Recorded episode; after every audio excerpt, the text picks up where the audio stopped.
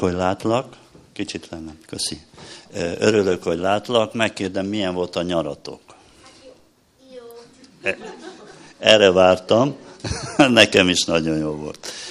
És még egy kérdés, hogy most ősz van, szeretitek az őszt? Hú. És a telet? Ez igen. Akkor egy térő mondok egy, egy kis történetet. A, arra gondoltam, hogy a, a mostani, jó, titeket még nem érdekel, de a szüleiteket igen. A világban az van, hogy mi lesz télen, ha nem lesz gáz. Erre gondolkoztatok? Lesz fo. Így van. De tudjátok, hogy a, a szüleink, meg főleg a politikusok nagyon aggódnak ezért, emiatt. Ezért e, jutott eszembe az, hogy régebb mivel tüzeltek. Tehát nem jött a gázi fával. Így van. És e, még mással is tüzeltek. Szénnel. Így van. És még? Kokszal az szénből van, igen. Szeretettel, és erről akarok beszélni. Egy, ismeritek Mora Ferencet, rengeteg gyerek elbeszélést írt, főleg az ő gyerekkoráról. És így jutott eszembe nekem az, hogy a térről, egy ilyen szép őszi időben, a térről mondjak egy, vagyis egy Mora Ferenc elbeszélést mondjak el nektek. A szánkó. Nem tudom, valaki ezt olvasta közületek? Biztos a szülők, igen. Az igen. Akkor most egy, egy emlékeztető. Nagyon röviden, mi a lényeg? Hát egy nagy tél volt, mint gyerekkoromban nekem is. Nem tudom, ti emlékeztek, mikor ekkora hó volt, legalább egy méteres hó. Láttatok ilyent? Nem a hegyekben, hanem otthon. Hát elmondom, hogy a, a szüleitek, meg mi láttunk. Nem, hogy láttunk, hanem ezt szerettük. Nagyon szerettem én is a telet, mint a gyerekek általában. Beszéljünk, két gyerekről szól, a, akik a központban vannak, Feri, meg Jánoska. Feri az Mora Ferenc, aki el, leírta ezt a történetet. Volt a gazdag bírófia, két fiúk volt, akiknek az édesapjuk egy nagyon szép szánkot készített. Csodálatos volt. Igen, de ebben a szánkóban csak a két gazdag gyerek ülhetett, és Feri, meg Jánoska, mit gondoltok, milyen szerepre, milyen szerepre jutott? Hogy? Így van, húzták a szánkot. Egész nap a két gazdag gyereket húzták az utca egyik végéből a másikba. Ez így ment egy hétig. Egy hét múlva mit gondoltok Jánoska, mit mondott Ferinek? Hát, mi is úgy mennénk ebbe a szánkóba.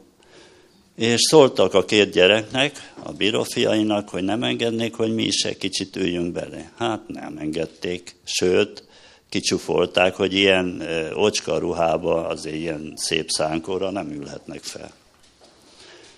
Hát tovább húzták, de utána megsértöttek és ott hagyták. Egy, egy, azért egy cselt csináltak, hogy egyből meghúzták, és a két gyerek kibukott a szánkóból, többet nem húzhatták. Igen, de másnap nagyon megbánták, hogy ilyen csináltak, nem hogy szánkozzanak, még húzni se engedték a szánkot. És jött egy jó ötletünk nekik.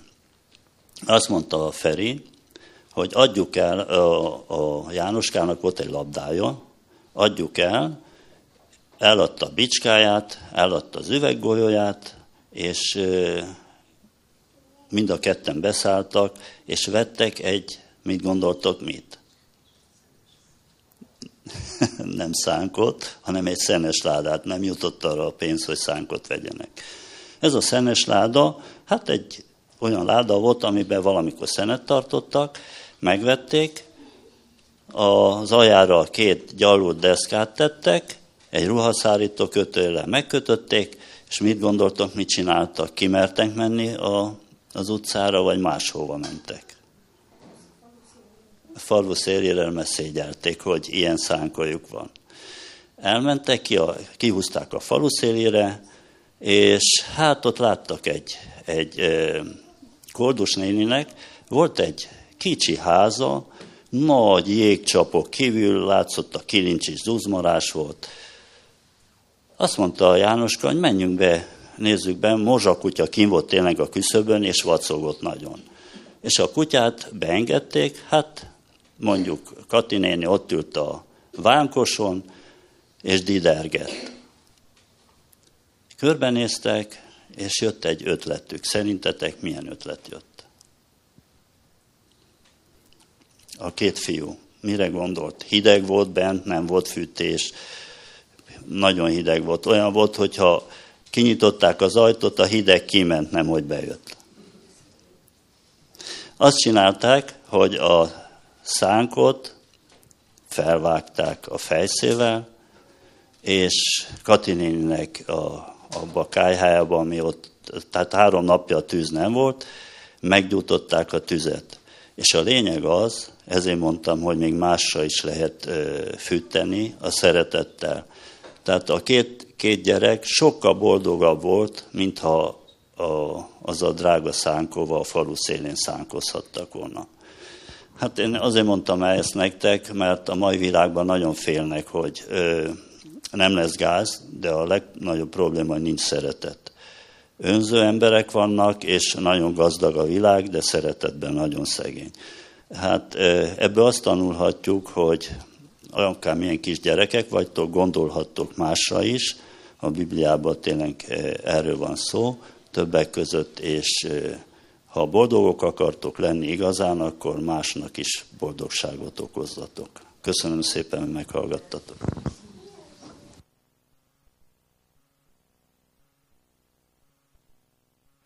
Nagyon szépen köszönjük ezt a tanulságos történetet. Most pedig a szolgálatok következnek.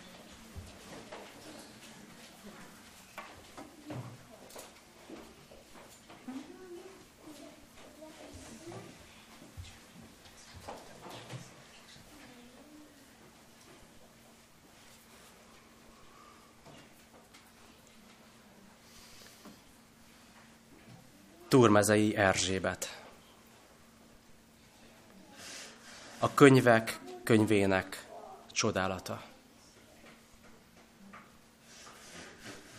Legyőzhetetlen.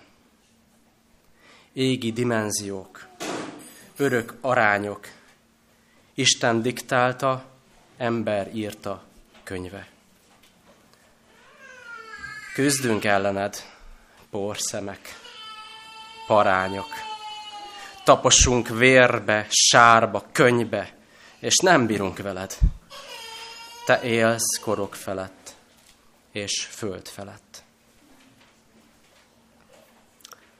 Tavaszból őszbe fordul a világ. Lombjuk hullatják óriási fák.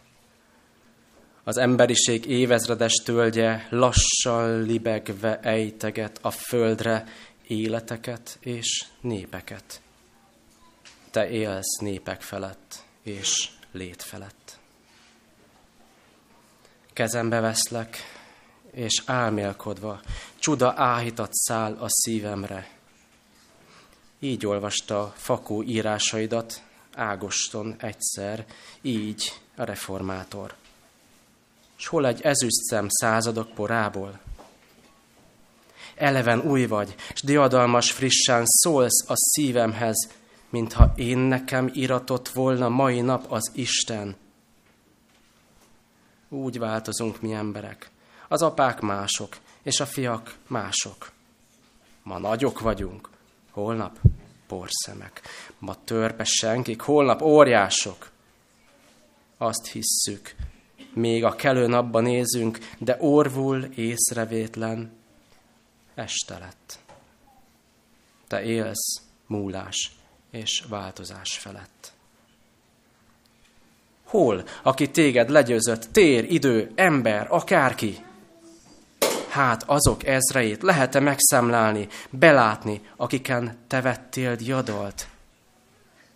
Legyőzött lelkemen győztesen te zendíted ezt a dalt. A te győzelmed a békém. A te diadalod az életem kezembe veszlek hívő áhítottal. s hatalmad hirdetem. Te élsz korok felett és föld felett. Te élsz népek felett és lét felett. Mindenre, amit kérdezve kerestem, te legyőzhetetlen, te vagy a diadalmas felelet.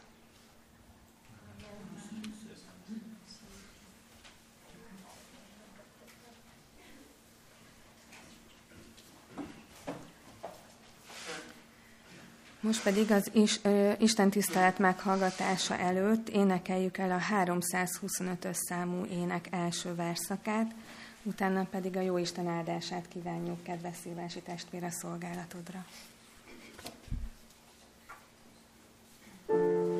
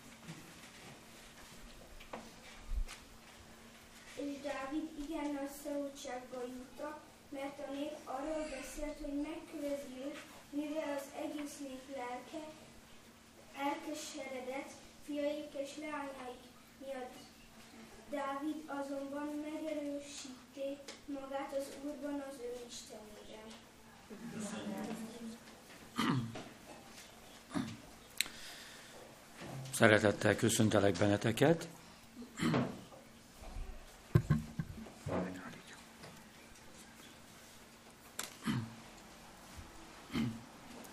Gyorsan elment ez a e, nyár, egy ideje velem se találkoztatok, de biztos e, mindenki valamerre volt, ezt kezdem látni, hogy összegyűlik a gyülekezet, és e, sok minden izgalmas dolog várhat ránk az ősszel.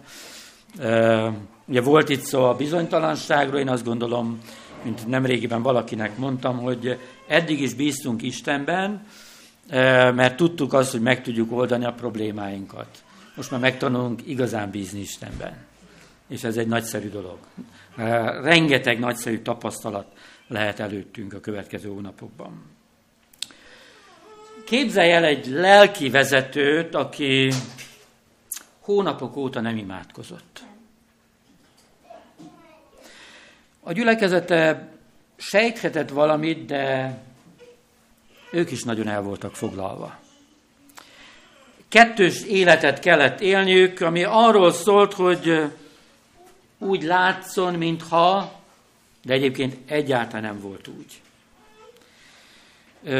Dúdolták még a régi énekeket, de nem igazán hatotta meg a szívüket, nem élték át, amiről ez szól, újak pedig már hónapok óta nem születtek.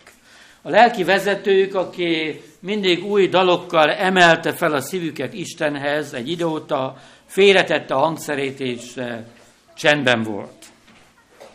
Ez sem tűnt fel nagyon nekik, mert közben fizikailag gyarapodtak. Volt mivel foglalkozniuk. De ennek nagy ára volt, mert a lelküket kellett eladni érte, csaltak, hazudtak, sőt, gyilkoltak is a bőrüknek a megmentésére. És egy nap minden összeomlott. Minden. Elvesztették a családjukat, az otthonukat, a vagyonukat is, mindent. Végtelen elkeseredésükben a lelki vezetőket akarták meglincselni. Aztán szerencsére valami döbbenetes dolog történt. amit a Biblia csupán egy nagyon-nagyon tömör, rövid mondatban fejez ki nekünk, vagy mond el. Egy titokzatos dolog, ami Isten felmérhetetlen kegyelméről szól, ami mindig elcsodálkozunk, mert mi mindig teljesen másként érzünk, és másként gondolkodunk, mint ahogy valójában Isten gondolkodik. Úgy szól ez a mondat, hogy Dávid azonban megerősíti magát az Úrban, az ő Istenében. Ez a kifejezés, hogy megerősíti magát az Úrban, az ő Istenében, vagy megnézzük más fordításokat, talán kicsit még inkább segít világossá tenni, hogy erőt kapott Istenétől, az Úrtól, vagy bátorságot merített az Úrból, Istenéből, erőt nyert az Úrtól, az ő Istenétől, erőt és bátorságot merített Istenéből, az örökkévalóból. Nyilván a kontextusnak az ismerete nélkül, tehát hogy hol is történt ez az esemény, vagy milyen körülmények között történt ez az esemény, arra gondolunk, hogy ez egy magától értetődő lépés, nem? Főleg, ha Dávidról van szó, vagy egy hívő emberről van szó. Mi más tehetne egy hívő ember, ha bajba kerül, mint hogy odafordul Istenhez. De ez egyáltalán nem ilyen egyszerű. Legalábbis nagyon gyakran nem ilyen egyszerű. Dávid ekkor már egyáltalán nem volt egy szokványos hívő, mert hitehagyott állapotban volt. Talán, ha ezt mondtuk volna neki, akkor ugyanúgy felháborodott volna, mintha ezt mondanátok nekem, vagy én mondanám valakinek, de az igazság ez volt. A csalódások, a keserűség, a bűntudat gyakran áthidalhatatlan akadályt jelent abban, hogy, hogy úgy teljes szívvel, teljes lélekkel Istenhez megyünk.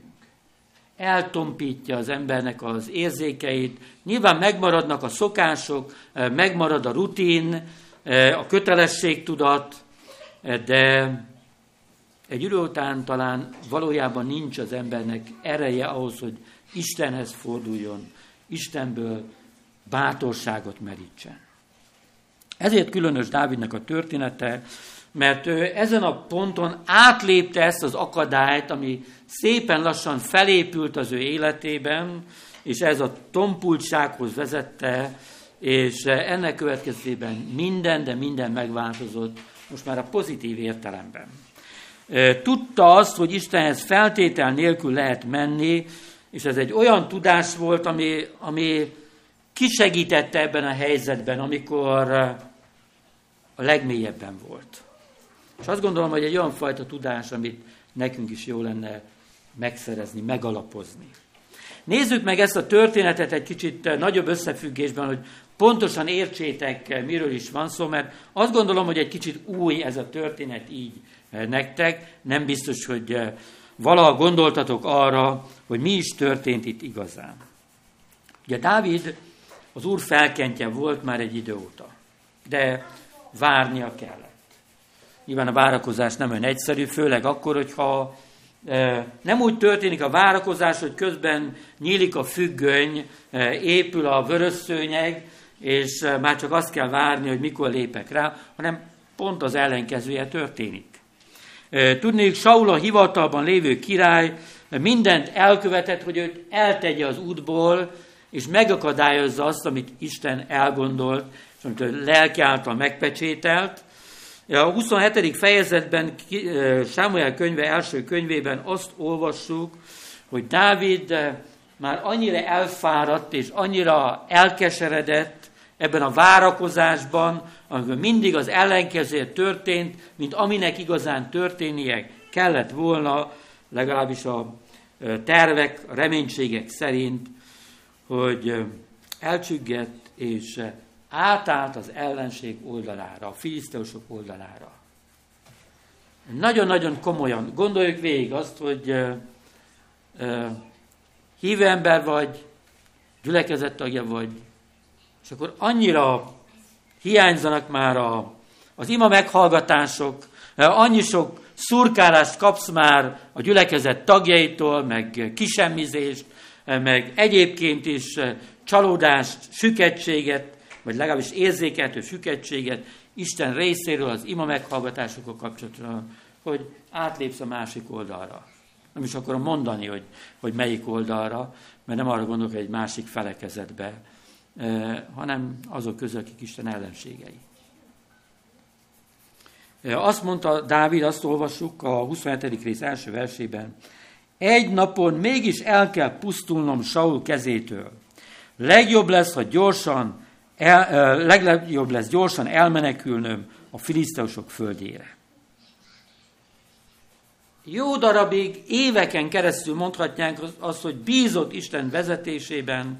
Ugye olvasjuk a történeteket, hogy már ott volt a Saulnak a kezében, és ki tudott bújni belőle, mindig sikerült neki megmenekülni, ugye az utolsó történet, amikor ott a barlangban találkoznak, és aztán úgy tűnik, hogy Saul meg is bánja azt, hogy őt üldözte, és azt mondja, hogy most már nem fogom ezt tenni, és ez a lelki állapot, az, hogy ő annyira el van már csüggedve, és lelkileg ki van égve, elfáradva, pont ezen a ponton mondja ezt, de nem csak mondja, hanem meg is teszi.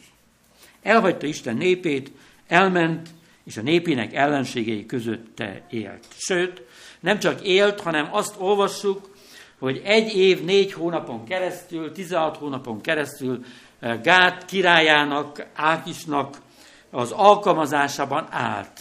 Az egyik hadsereg parancsnok lett, vagyis hát azokkal az emberekkel, az a 600 emberrel, eh, aki eh, oda menekült hozzá, és akikkel ők egy ilyen gerilla csapatot alkottak, azokkal együtt beálltak, és a filiszteus hadseregnek a része eh, voltak. Eh, hiteagyott állapotba került. Eh, mégpedig azért, mert az volt a feladat, hogy Isten népe ellen harcoljon. Nagyon érdekesen oldotta meg ezt, mert azt olvassuk, hogy csalt és hazudott folyamatosan, mert megtámadott népeket, és aztán mindenkit eh, meggyilkoltak, hogy ne maradjon egyetlen tanú sem, és aztán Áhisnak azt mondta, hogy a judaiakat gyilkoltam meg, és ő ellenük harcoltam. Tehát folyamatosan élte ezt a eh, kettős életet, és Áhis is úgy gondolta, a fejezet végén olvassuk, hogy eh, bizalmába fogadta Dávidot, mert ezt gondolta, nagyon meggyűlöltette magát a népével, Izraellel, ezért örökre az én szolgám marad. Úgy gondolta, hogy na, most már így sikerült mindent elkövetnem, hogy az én oldalomon legyen. Mint csak ugye sátán mondaná velünk kapcsolatosan ezt, hogy most már uh, annyi történt, akkor a bűntudata van ennek az embernek, annyi rosszat tett, hogy most már nem is fog eszébe jutni, hogy uh, úgy érezze valahogy Istenhez lehet menni. Sajnos én sok ilyen emberrel találkoztam, aki úgy gondolta, hogy neki már annyi bűne van, ő már olyan távol került Istentől, hogy hát most már neki maradni kell azon az oldalon. A történetben viszont van még egy szereplő, maga Isten. Isten közbelépett, és bizalmatlanságot ébresztett Áis vezérei között, így Dávidnak haza kellett mennie. Ez volt az a nevezetes csata, amikor Saul is meghalt, és előtte még ugye elment az Endori asszonyhoz, meg a fia is meghaltak. De erre a csatára készültek, és Dávid készen állt, hogy ott Áhis testőreként a leghevesebb csatákban ott legyen Izrael népe ellen, és az úgy megfordította a dolgot. Bizalmatlanságot ébresztett a vezérek között, így Dávidnak haza kellett mennie. És mit csinál Dávid? Örült annak, hogy nem kell Isten nép ellen harcolni, és megmenekült? Nem. Hanem ő elkezdett méltatlankodni. Miért nem vagyok elég jó Izrael ellen? Nem bizonyítottam még eléggé, hogy én hűséges vagyok hozzád. Milyen különösek azok a szavak is, amelyekkel ugye Áhis hazaküldi őt. Azt olvassuk 29. fejezet 6.-7. versében, hogy az élő úrra mondom, hogy én becsületes embernek tartalak, és jónak látom, hogy velem együtt járkelj a táborban, mert semmi rosszat sem találtam benned attól naptól fogva, hogy eljöttél hozzám mindmáig, de a városfejedelmek nem bíznak benned, most azért tér vissza békével, és ne tégy semmit, amit rosszalanának a filiszteusok városfejdelmei. Ugye az egyik meglepő dolog, hogy ez a pogány király Jakvéra, eh, Izrael istenére, vagy az örökkéval Istenre esküszik, és úgy mondja azt, hogy én téged becsületes embernek tartalak. Mindig hűséges voltál hozzám, ami azt jelenti, hogy hűtlen lettél a te saját népedhez és saját Istenedhez. Kicsiben harcoltál ellenük, és most ha rajtam múlna, akkor jöhetnél velem, hogy végre legyőzzük, és eltörjük a földszínéről Izraelt, meg Sault. De hát itt van ez a kis baké, hogy most eszébe jutott ezeknek a ezredeseknek, vezéreknek, hogy nem híznak benned, ezért menj haza. De közben jól viselkedj, nehogy az ellenség oldalára állj, semmit se csinálj, csak úgy maradj csendbe. Dávid tehát totálisan kész lett volna arra, hogy harcoljon Isten nép ellen. Isten megakadályozta ezt, Dávidot és embereit ugye visszaküldték Siklákba, ahol a családjuk és a javaik voltak, és amikor visszaértek, akkor mivel találkoztak? Azzal csak füst maradt belőle. Az üszkök maradtak belőle, mert elrabolták a vagyonukat, családjukat, otthonaikat felégették, és semmi sem maradt. Mit tennénk egy ilyen helyzetben? Azt olvassuk, hogy amikor már ezek az emberek kimerültek a sírástól, biztos két-három napig egyfolytában jajgattak, sírtak, kiabáltak, akkor az jutott eszükbe, hogy hát bosszút kell állni azon, aki miatt van ez az egész, aki miatt történt ez az egész, aki felelős a romlásukért, és meg akarták kövezni Dávidot. Meg is érdemelte volna, ki az, aki azt mondja, hogy nem érdemelte volna meg? Mindenki azt mondja, hogy megérdemel. Nem érdemelte meg Dávid? Hát, jó, hogyha van egy ellenzék, de szerintem megérdemelte volna. Emberileg szólva nyilván megérdemelte volna. Kicsiben, többé-kevésbé így gondolkozunk a mindennapi életben, nem? Hogyha valaki tönkreteszi a családunkat, a vagyonunkat, mindent, akkor hát már csak eh, minimum az igazságszolgáltatás eh, érje e- el. Nyilván mi nem lincseljük meg, abban az időben az volt az elfogadott módja az igazságszolgáltatásnak. Ma van bíróság, hogyha bízhatunk benne, eh, vagy börtönök, meg hasonló dolgok, de gyakorlatilag erről van szó, hogy úgy gondoljuk, hogy megérdemli az igazságszolgáltatást ez az ember. És ekkor történik ez a szinte felfoghatatlan dolog, hogy Dávid visszatért Istenhez. Egy ilyen kemény szívember ennyi csalással, hazugsággal, gyilkolással a háta mögött, megtévesztéssel, mindennel a háta mögött megtér. Visszatér Istenhez. Azt olvastuk, hogy megerősítette magát az Úrban, az ő Istenében. Mindjárt más jelent ez a mondat nekünk, mint amikor eddig hallottuk, vagy eddig olvastuk, nem? Egészen más jelent ez a mondat most már a mi számunkra. Ebben a történetben lényegében azt látjuk, hogy mit is jelent a kegyelem. Az isteni kegyelem, nem az emberi, hanem az isteni kegyelem. Hogyan bánik Isten az elbukott emberrel? Milyen esélyeink vannak személy szerint eh, nekünk is, akkor, amikor szembe kerülünk Istennel. Ugye azt látjuk, hogy Isten nem érdemei szerint bánik az emberrel. Itt 16 hónapnyi lázadás után, a tragédia alatt megtörve, magába szállt, és Isten tátkarokkal válta azonnal, és helyreállította őt. Igazságszolgáltatás helyett kegyelmet kap, nem azt, amit érdemel, hanem azt kapja, amire szüksége van. És ez a különbség. Mi gyakran úgy gondolkodunk emberként, hogy hát még magunkra is, hogy hát azt kaptam, amit érdemelek, és ez így igazságos. De amikor Istenről van szó, Isten jelleméről van szó, Isten cselekedeteiről van szó, akkor azt látjuk, hogy Isten nem azt adja, amit érdemelsz, hanem azt, amire szükséged van. És ilyen Istenünk van. Egy csodálatos Istenünk van. Tovább olvasva azt látjuk, hogy megkérdezte az urat. Valószínűleg hosszú idő óta nem tette, a, nem imádkozott hosszú idő óta, akkor valószínűleg nem kérdezte meg az urat. Megkérdezte az urat, és az úr azonnal válaszol.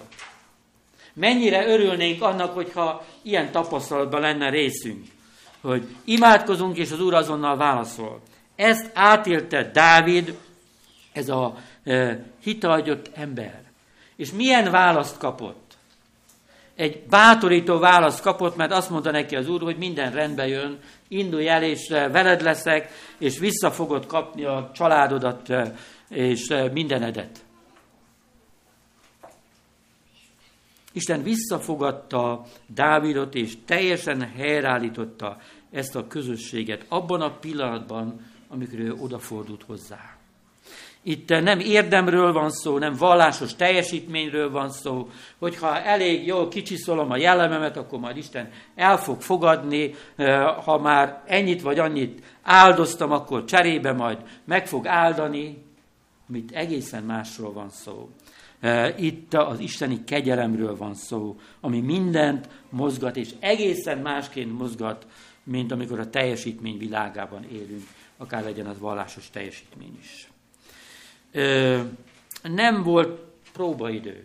Nem kapott egy olyan megbízást, amelyel valamiféleképpen szép lassan visszaszerezhette Istennek a bizalmát, mert megkapta azonnal. Nem mondta neki, hogy bizonyítsd az őszinteségedet, hogy ez a megtérés, ez tényleg őszinte, és akkor majd helyreállítalak, hanem az helyreállítás azonnali volt, feltétel nélküli volt, Dávid pontosan ott folytatta Istennel, ahol korábban abba hagyta. Nagyon nehéz ezt elhinnünk, vagy úgy helyre tennünk, hogy Isten így bánik a hitszegőkkel, vagy így bánik velünk, de ez így van. Pontosan ezt látjuk. Ugye van egy másik új szövetségi példa, ugye a tékozló fiúnak a példázatot, pontosan ugyanez történik, hogy akkor, amikor megfordul ez a fiatalabb fiú és hazamegy, akkor tárkarokkal várja az atya, és totálisan helyreállítja azonnal mindenben, mind hogyha mindig is az ő fia lett volna. Az örökséggel, az ajándékkal, a, a rangjával, a, ahova ülhet meg, amit viselhet, mindennel, mindennel helyreállítja. Miért nehéz megértenünk és elfogadnunk ezt? Azt gondolom, hogy a mi keresztény életünknek az egyik legnagyobb küzdelme ez, mi úgy gondoljuk sokszor, hogy a saját bűneink felett kell nekünk küzdeni, és ez a nehéz küzdelem, nyilván nagyon nehéz küzdelem, mert egy lehetetlen küzdelem, egy olyan küzdelem, amiben sose leszünk győztesek, hogyha úgy gondoljuk, hogy a bűneink felett kell győzni, de szerintem ez egy sokkal nagyobb küzdelem. Hogy elfogadni azt, hogy Isten másként gondolkodik, mint mi emberek. Hogyan lehet Isten ilyen kegyelmes valaki ez, aki ellene fordul? Legtöbbször akkor értjük meg ezt, hogyha velünk történik meg. Hogyha mi vagyunk a pozitív szereplője egy ilyen történetnek, hogyha másik ember, akkor azt mondjuk, hogy hát az igazságérzetünk azt felháborodik ezen.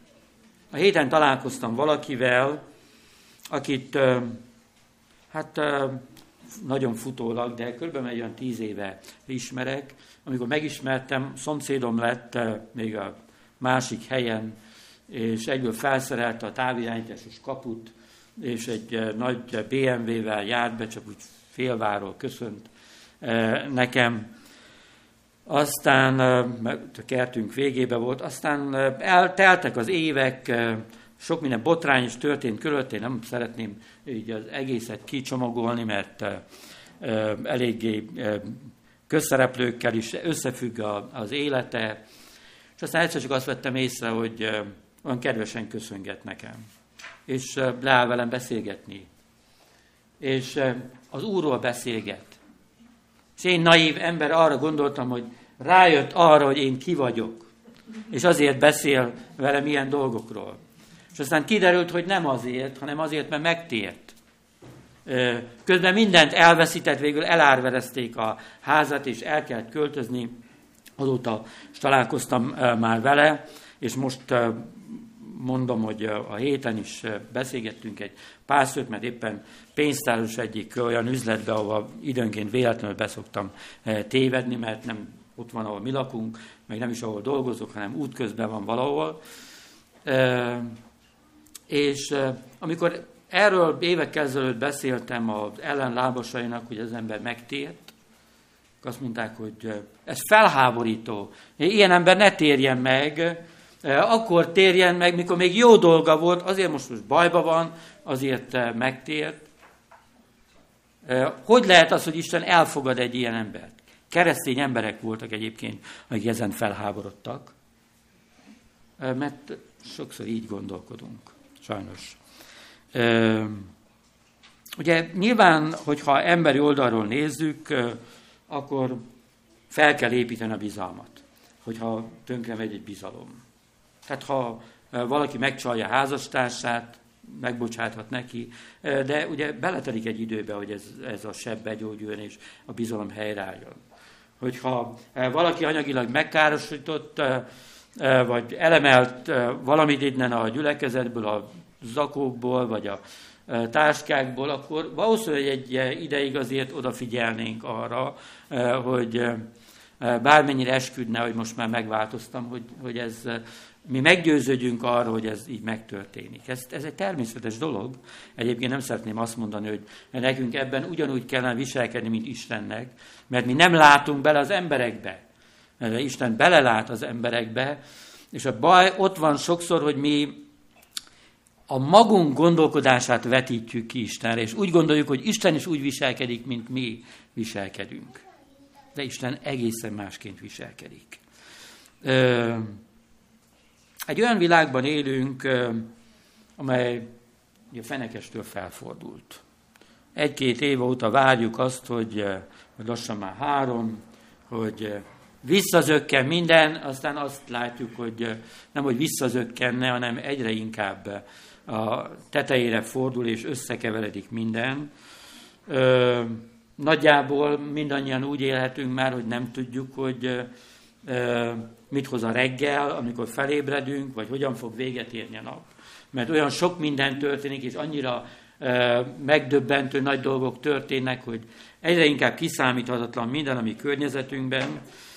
És hát talán nem kell olyan tragédiákkal szembenéznünk, mint Dávidnak az előttünk álló hónapokban, de valószínű, hogy meg fogja próbálni a fizikai biztosítékainkat. Ahogy bevezetőben is említettem, ez biztos.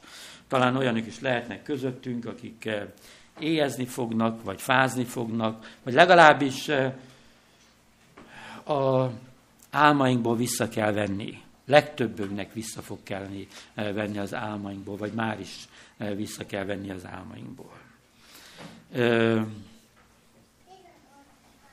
Mire használjuk fel ezeket a hónapokat? Vagy ezeket az eseményeket, amelyek velünk történhetnek, vagy történni fognak. Mindannyian szépen fel vagyunk költözve,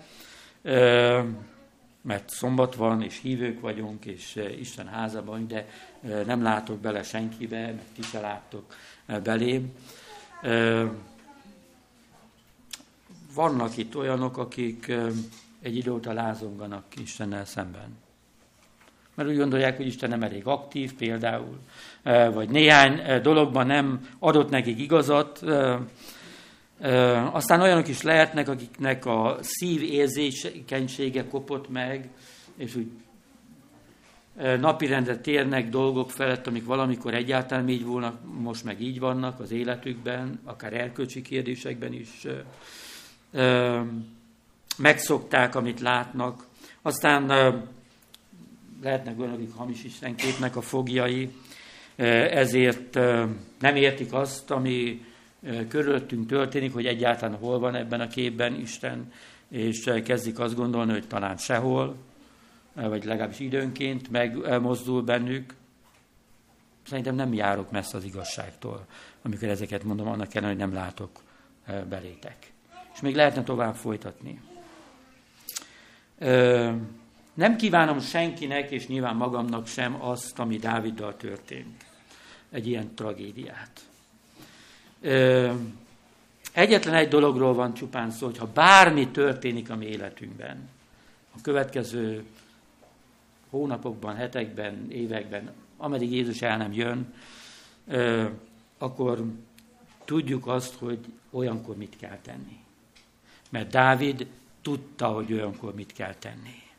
Megerősítette magát az Úrban, az ő Istenében. Később is volt Dávid életében olyan pillanat, amikor Isten ellen fordult. Tehát ez egy hatalmas tapasztalat volt számára, de ez nem garantálta azt, hogy ettől kezdve csak felfelé ívelt.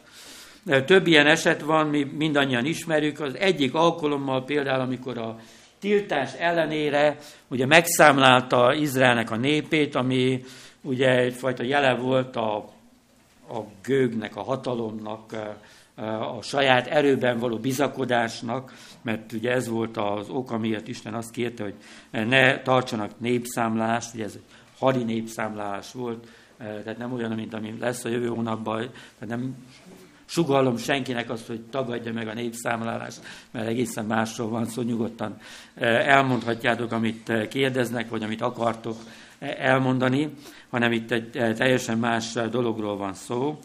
És ennek következményeként azt olvassuk, hogy neki három rossz közül kellett választania. És ez valószínűleg gyakran így van az életben, mert ha csak mindig az a döntésünk lenne, hogy kettő közül választ, jó és rossz. Mi sokszor erre építjük fel a világképünket, hogy az élet erről szól, hogy jó és rossz küzdelem, nagy küzdelem, állandóan választani kell jó és a rossz között, de a valóságban, a mindennapi életben van úgy, hogy a három rossz közül kell választani. Vagy akár több rossz közül kell választani. Talán azért, mert ilyen a világ, talán azért, mert korábban rossz döntéseket hoztunk, és bűnöket követtünk el, és ebből már nem lehet másként kijönni, mint úgy, hogy a rossz mellett döntünk. Sokféle oka lehet. Amikor Dávid ebbe a helyzetbe került, azt olvassuk, Sámuel második könyve 24. rész 14. versében, hogy igen nehéz helyzetben vagyok. Inkább essünk az Úr kezébe, mert nagy az ő irgalma. Csak ember kezében ne. Ugye itt a három, eh, nem tudom, most nem készültem arra, hogy mindent felsorolok, de ugye az ellenség támadása volt, meg egyéb fizikai üldöztetés, és a harmadik eh, volt egy járvány, ami Istennek a büntetése vagy a csapása volt, és ugye ezt a harmadikat választotta annak idején, mert azt mondta, hogy a legjobb az, hogyha az Úr kezébe esek. És megindokolja azt, hogy miért is nem akar ő ember kezébe esni, hanem Isten kezébe esni. Miért? Azért, mert Isten sokkal kegyelmesebb, mint az ember. Tehát ha te úgy gondolod, hogy te egy együttérző, kegyelmes ember vagy, és bárki mehet hozzád, bárki árthat neked, és nem lesz nagy baja, mert egy kegyelmes, egy szeríd ember vagy, ahogy próbáltuk tanulni most délelőtt a szombatiskolában, akkor elmondom neked azt, hogy Isten ennél sokkal, de sokkal kegyelmesebb. Összesen lehet hasonlítani a kettőt egymással. Isten kegyelme mérhetetlenül nagy. Nem számít az, hogy mit tettél, milyen lelkiismert fuldalásaid vannak, milyen jóvá tehetetlen dolgok vannak az életedben. Bármikor teheted azt, amit Dávid tett. Megerősíteni magadat az Úrban, az Istenbe, hozzá fordul, visszatérni hozzá, mert nagy az ő irgalma, hogy olvastuk Dávidnak a vallomásában. Valószínű, hogy legtöbben legalábbis a mai napig nem gondoltuk azt, hogy hiteagyók vagyunk, vagy lehet még most sem eh, gondoljuk azt, meg nem is feltétlenül kell, hogy azt gondoljuk, hogy hiteagyók vagyunk, eh, de nőhet a távolság, Isten is mi közöttünk, mert ez sosem statikus. Felszínesé válik egy kapcsolat, mint ahogy egy házassági kapcsolat is észrevétlenül egy minimális kommunikációra sorvad vissza, akár csak az elfoglaltság és a rohanás miatt, és ezt csak azt veszük észre, hogy mióta nem beszéltünk már az érzelmeinkről, meg igazán a magunkról, nem csak dolgokról beszéltünk, külső dolgokról beszéltünk, ugyanígy megtörténhet Istennel kapcsolatban. És aztán ott lehet az is, hogy úgy gondoljuk, hogy hát igen, megvannak ezek a szokásaink, ezek megtartanak, aztán majd csak történik valami a mi életünkben, de erőfeszítést tenni azért, hogy helyreállítsunk egy mélyebb kapcsolatot, az egy nehéz dolog. A költözés óta felborult a napirenden, még nem állt minden vissza, és remélem nagyon nem látszik még rajtam, hogy kicsit elhanyagoltam a sportolást, és most már egyre erősebben foglalkoztat, hogy, hogy erőt kellene vennem magamon, és aztán újra kezdeni ezeket a dolgokat, és biztos vagyok benne, hogy ez meg is fog történni. Valami rossz hírt csak hallok, amiből majd összekapom magamat, mert hamarosan menni kell úgyis orvoshoz. De gyakran így érezzük lelkileg is magunkat, hogy hát igen, de ez túl sokba kerülne. Most újra olyan lelkesnek lenni, és úgy, olyan áldozatokat hozni, és úgy járni együtt Istennel, mint ahogy mondjuk jártunk 10-20-30 évvel ezelőtt, vagy bármikor. De nézzük Dávidot, hogy e, annak ellenére, hogy ő pontosan végigjárta ezt az utat, és egyszer csak ott találta magát az ellenség oldalán, jól beágyazva, e, a döntő pillanatban tudta azt, hogy vissza kell fordulni, hova kell fordulni. És a legbátorítóbb nekünk ebben a történetben az, hogy Isten tárkarokkal várta, mint hogy bennünket is vár. Tér vissza az Úrhoz. Kiléphetsz az Isten tiszteletnek erről a helyéről, úgyhogy teljesen helyre vagy állítva. Dávid egy érzelmi roncs maradhatott volna egy ilyen tragédia után. Mert ő nem fordul Istenhez, akkor maradt volna bosszú, amit vagy ha sikerül az ellenség ellen fordítani, akkor odafordít, ha nem, akkor maga ellen fordítja, vagy éppen ellene fordítják, és azzal van vége. De mindenképpen e, ez a történet teljesen más fordulatot vett volna. Vége lett volna annak, amiért mi csodáljuk ezt az embert, az ő Istennel járását de tudta, hogy ebben a pillanatban mit kell neki eh, tennie. Mernél úgy imádkozni, mint ahogy egy alkalommal megtettem ezt, talán a legjobb paszban volt az életem, karrier szempontjából, szolgálat szempontjából, és rádöbbentem arra, hogy túlságosan kemény a szívem. És napirendre tértem olyan dolgok felett, ami felett egyáltalán nem lehetett volna napirendre térni. Lényegében sodródtam. Senki nem vette ezt észre rajtam, mert talán azt gondolta, hogy minden nagyon csodálatos.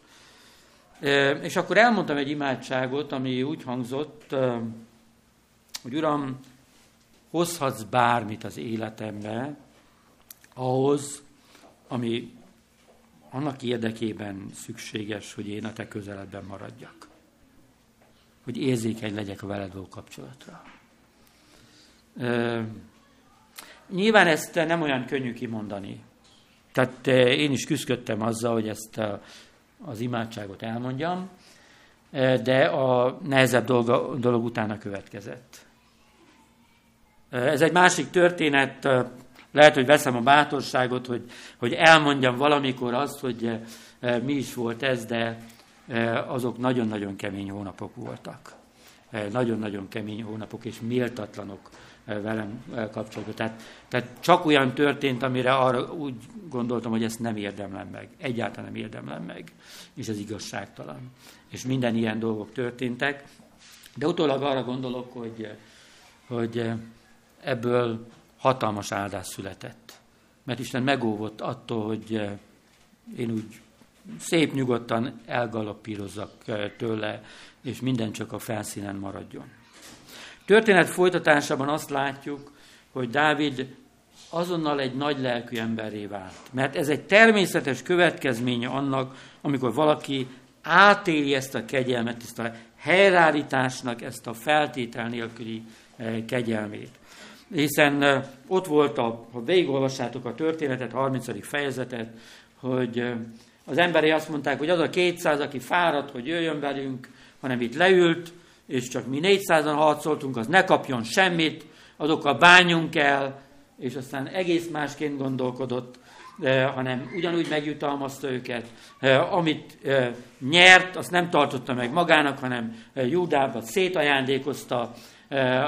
Tehát az egész lelke megváltozott, mert tudta, hogy érdemtelenül kegyelmeztek nekem, és mostantól kezdve szabad vagyok arra, hogy ne kérjem számon a másikon azt, hogy megsértett, hogy tartozik nekem bármivel, hanem én állandóan az én életemen keresztül Isten bőkezűségéről, Isten nagy lelkűségéről, kegyelméről beszéljek. Ez a történet tehát alapvetően Istenről tanít bennünket. Próbálj helyreállítani azt a képet, ami olyan mélyen bennünk van, és egy torsz kép Istenről. Mivel szeretet bennünket, nem azt adja, amit érdemelünk, hanem azt, amire szükségünk van. És ez a magatartása késztessen bennünket arra is, hogy mi legyünk kegyelmesek másokhoz. Legyünk nagy lelkűek másokhoz. És hogyha csüggetek vagyunk, vagy megínog a mi hitünk, akkor emlékezünk arra, hogy egyáltalán nem vagyunk messze a teljes helyreállításhoz, helyreállítástól. Egyetlen egy dolog kell, hogy megerősítsük magunkat az Úrban, a mi Istenünkben hogy bátorságot merítsünk az Úrtól. És én azért imádkozom, hogy bár adna nekünk az Úr erőt, akár most van erre szükségünk, akár a jövőben lesz erre szükségünk, hogy az adott pillanatban tudjuk, hogy mit kell tennünk. És tegyük azt, mint Dávid, megerősítve magunkat az Úrban, a mi Istenünkben. Mert egy teljes helyreállítás vár bennünket. Isten adja meg ezt nekünk az ő kegyelm által. Amen.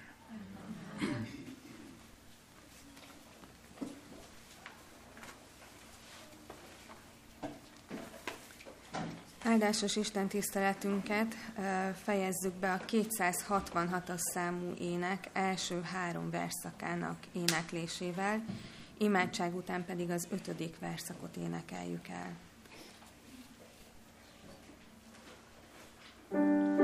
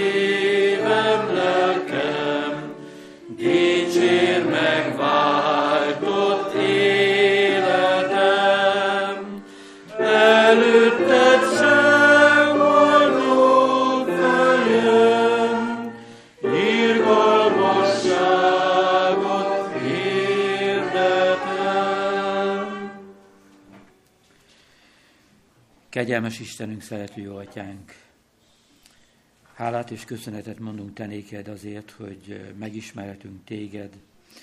És bár a mi emberi igyekezetünk sokszor félrevisz bennünket, és előfeltételezéseink vannak veled kapcsolatban. Magunkat vetítjük ki sokszor, és magunk formálunk képet rólad, és ilyen hamis képek kötnek gúzsba bennünket, vagy motiválnak abban is, ahogy egymáshoz viszonyulunk. Urunk, köszönjük te néked azt, hogy te az igéden keresztül és Jézus Krisztuson keresztül te tökéletesen bemutattad magad. Köszönjük azt, hogy most is egy kicsit mélyebben megismerettünk téged. Hogyan érzel, hogyan gondolkozol eh, velünk kapcsolatban, és eh, hogyan híz bennünket arra, hogy bármilyen élethelyzetben is legyünk, bármennyire is eh, talán úgy érezzük, hogy felületes a mi kapcsolatunk, vagy távolodunk tőled, vagy bűntudat gyötör bennünket, hozzád fordulunk, te teljes helyreállítást adsz nékünk, tárt karokkal váz bennünket. Urunk, köszönjük, hogy nem az érdemeink szerint, hanem a szükségleteink szerint bánsz velünk. És köszönjük te néged azt, hogy te ezzel tudod elültetni a mi szívünkbe azt, amire ennek a világnak leginkább szüksége van. Együttérzést, nagy lelkűséget, amit gyakorolhatunk a mi környezetünkben. Urunk, ad, hogy ezzel tudjuk megdicsőíteni a Te nevedet, ezzel hirdessük a Te üzenetedet, ezzel képviseljünk Téged, és így épüljön a Te országod. Amikor az előttünk álló hónapokra gondolunk, akkor sok bizonytalanság van bennünk, félelmek lehetnek bennünk, és talán olyan dolgok is, amit még sose éltünk át, amióta megszülettünk, de tudjuk azt, hogy te kezedben tartod a mi életünket, ezt a világot, és hogy te meg tudsz bennünket arra tanítani, hogy a legfontosabb dolog, hogy mindenkor hozzád forduljunk. És azért is imádkozunk, hogy építsd a te országodat ezen a földön, de nem csak ezen a földön, hanem a te ígéreteidnek a megvalósulását is várjuk, a te eljöveteledet, a te országodnak az eljövetelét, amikor túl leszünk minden olyan próbán és küzdelmen, amit most tapasztalnunk kell. Így áldjad meg egyen-egyenként a mi életünket, és erősíts meg bennünket, te, te benned, és a te ismeretedben és szolgálatodban. Jézusért kérjük ezt. Amen. kegyelem